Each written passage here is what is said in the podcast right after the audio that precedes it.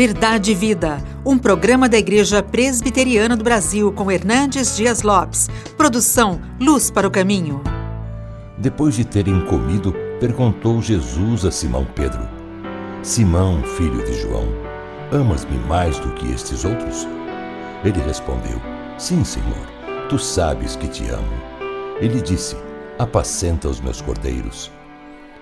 Tornou a perguntar-lhe pela segunda vez: Simão, filho de João, tu me amas? Ele lhe respondeu: Sim, Senhor, tu sabes que te amo.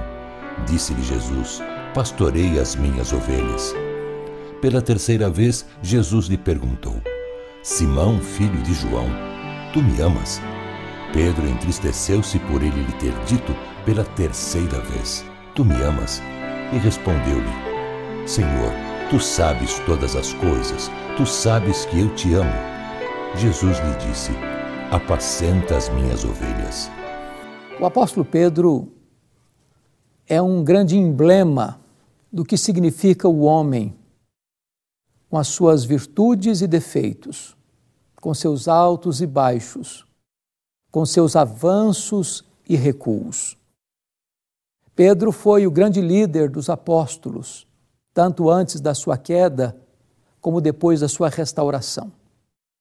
Este homem é símbolo da nossa natureza, frágil, vulnerável, sujeita a fracassos.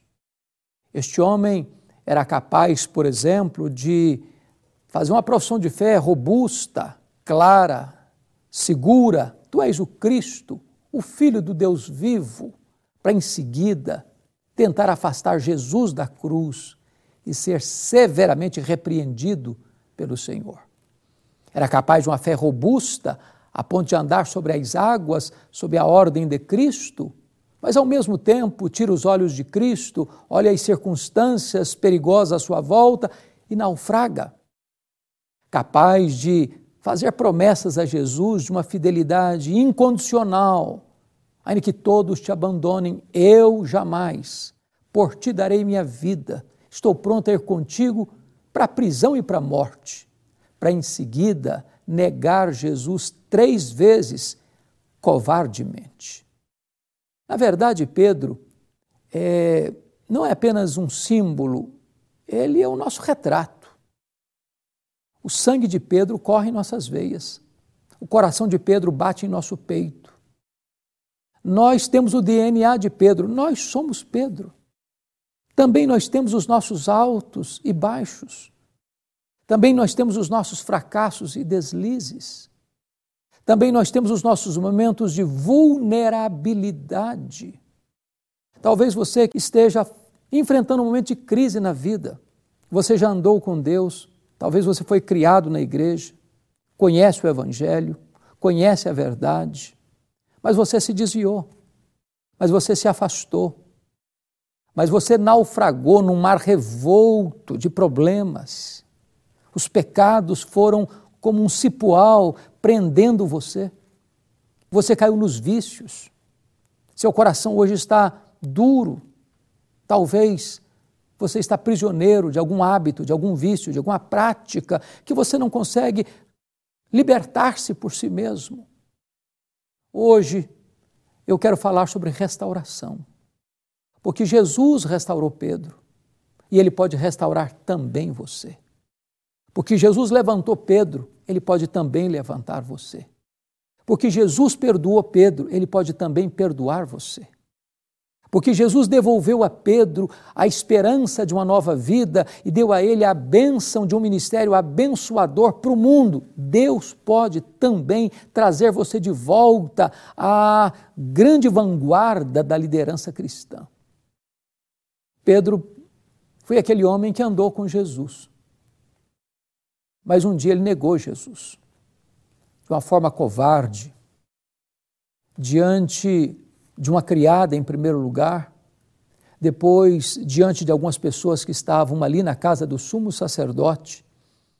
E naquele momento em que Pedro está negando a Jesus, quando Jesus está sendo cuspido e esbordoado pelos membros do sinédrio, naquela hora da negação, o galo canta, Jesus olha para ele, ele cai em si, chora amargamente.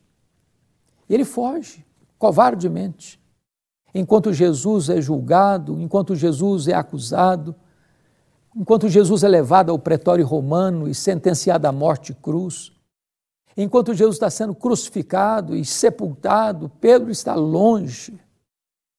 Mas quando Jesus ressuscita, no primeiro dia da semana, e as mulheres vão ao sepulcro, o anjo diz para elas que tinha um recado que elas precisavam transmitir.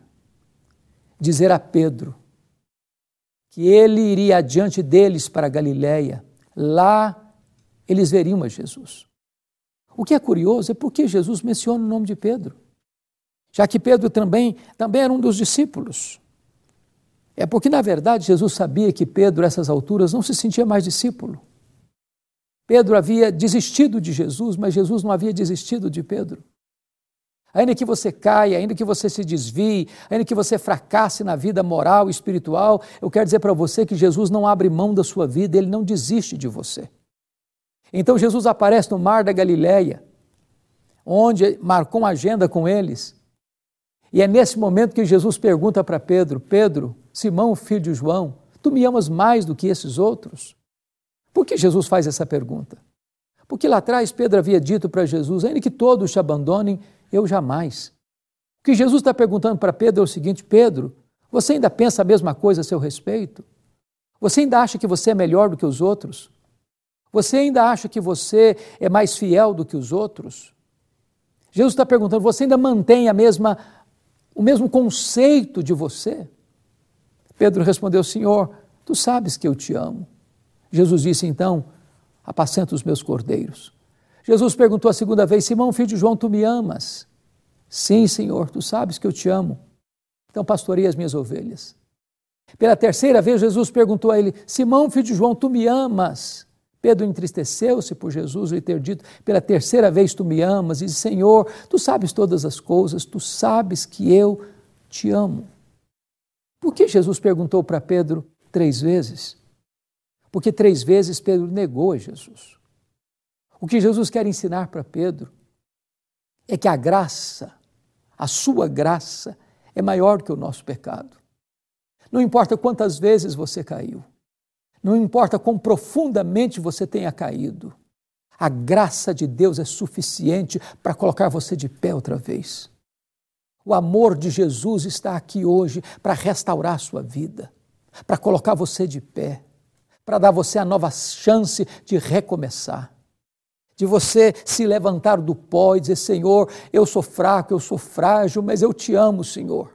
E Jesus, nessa hora, vai erguer você, vai perdoar você, vai restaurar você, vai dar uma nova chance de você recomeçar com Ele. A partir daquele momento, Pedro é um novo homem. Pedro é um homem de oração. Pedro é um homem cheio do Espírito Santo. Pedro é um homem que vai pregar e os corações vão se derreter.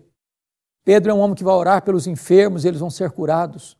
A partir desse momento, Pedro não teme mais a prisão, não teme mais o açoite, não teme mais a morte.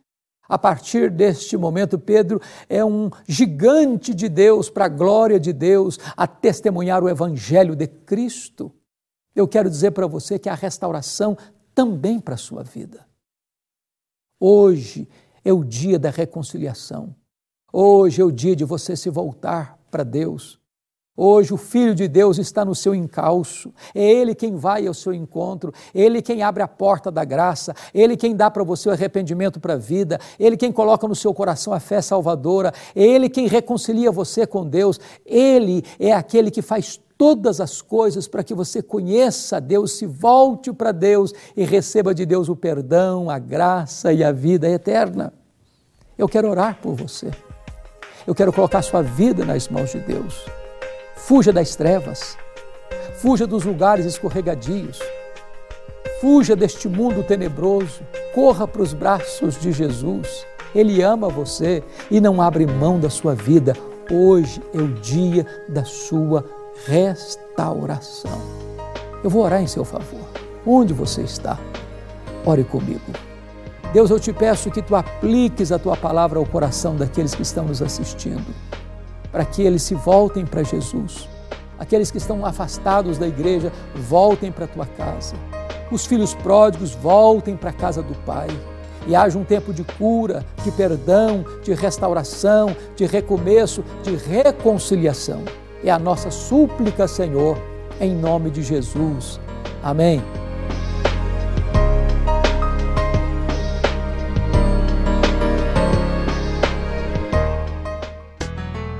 Verdade e Vida, com Hernandes Dias Lopes, um programa da Igreja Presbiteriana do Brasil, produção de Luz para o Caminho. Luz para o Caminho, o Evangelho de Cristo através da mídia.